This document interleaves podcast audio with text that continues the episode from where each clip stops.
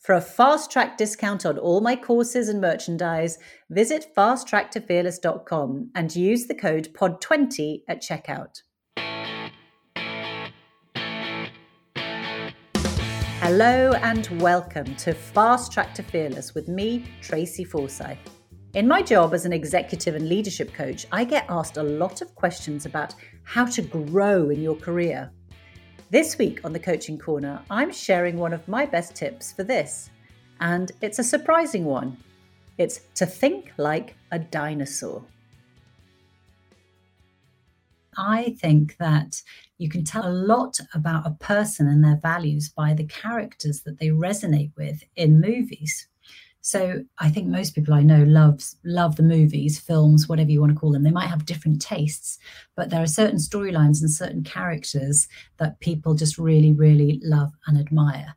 Often when we admire somebody, whether it's a famous person, whether it's a person in a movie, whether it's a person in real life, it's because they have qualities that we really connect to, that we really resonate with, that we really want more of in our life you know, my coaching work, I've really discovered that there's a pretty good correlation between who you admire and what qualities and values that person has or represents and what your own values and qualities are.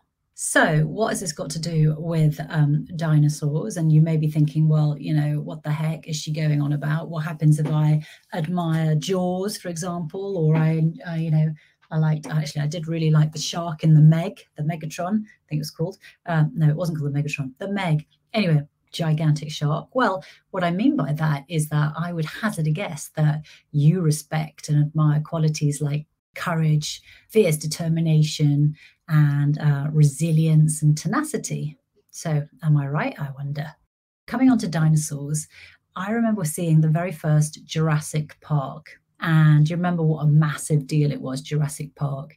And one of the characters in there was a guy called Robert Muldoon, who was the big game hunter who was there really to kind of keep the dinosaurs in control and knew what to do when when when it all went a bit bananas at the beginning the the dinosaurs they get to know the dinosaurs. And one of the one set of dinosaurs are called the velociraptors. And excuse me anybody out there who actually knows anything about dinosaurs because all i know about dinosaurs comes from jurassic park. So i i realize this is not probably what a paleontologist would say is fact. But anyway from that movie the velociraptors were these big bird sort of ostrich mm, ostrichy type turkey type things with big claws that could disembowel you and, you know, at the beginning of the movie, when it all starts to go a bit pear shaped, the raptors come, Velociraptor comes, and Robert Muldoon is, is pretty good at kind of like fending them off and dispatching them. But the scene that I've always, always remembered is when Robert Muldoon meets his end, because there he is, and he's got his sights on a raptor it's all gone bananas by now so it's really like life or death situations. And he's he's there in the thicket and he's about to take aim at this raptor velociraptor in front of him when suddenly you realize that he's being watched by a different set of eyes. And too late he realizes that he is surrounded and out comes this massive second velociraptor. And before he meets his end, his final words are clever girl, clever girl.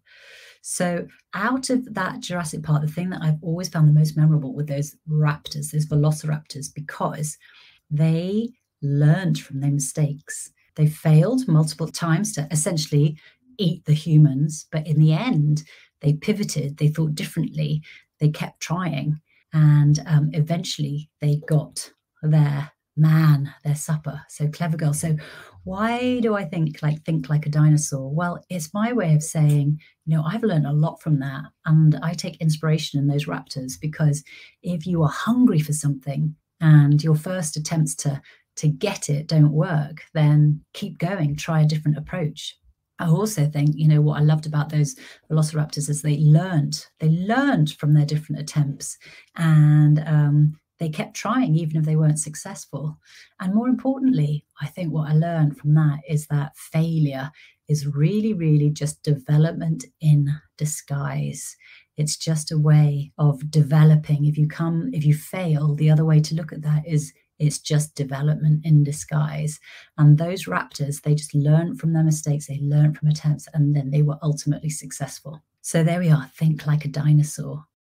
So, what do you think of that? I'd love to know what characters and movies you really, really resonate with and or memorable moments in movies that you have that have stuck with you uh, like that one has for me for years now. It must be quite old that movie now but i've always remembered that scene and i looked it up the other day just to watch it again. And so what what what characters even if they are not human what characters resonate with you? What are the qualities that you think that you really respect there and i think that tells you a lot about you are you acting in the same way could you act more in that same way? So if I think, okay, well, how am I going to act like a velociraptor?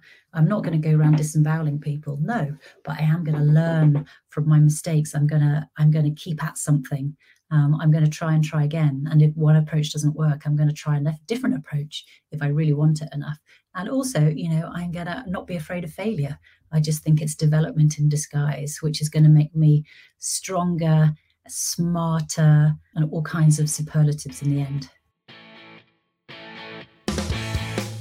Thanks for joining me in the Coaching Corner. I'm Tracy Forsyth. If you'd like to get in touch with me, go to fasttracktofearless.com and don't forget to use the code POD20 for 20% off my courses and merchandise. In the next episode, we'll be discussing why a career coach is a lot like a personal trainer for your career. This podcast is produced by OG Podcasts. Find out more at ogpodcasts.co.uk.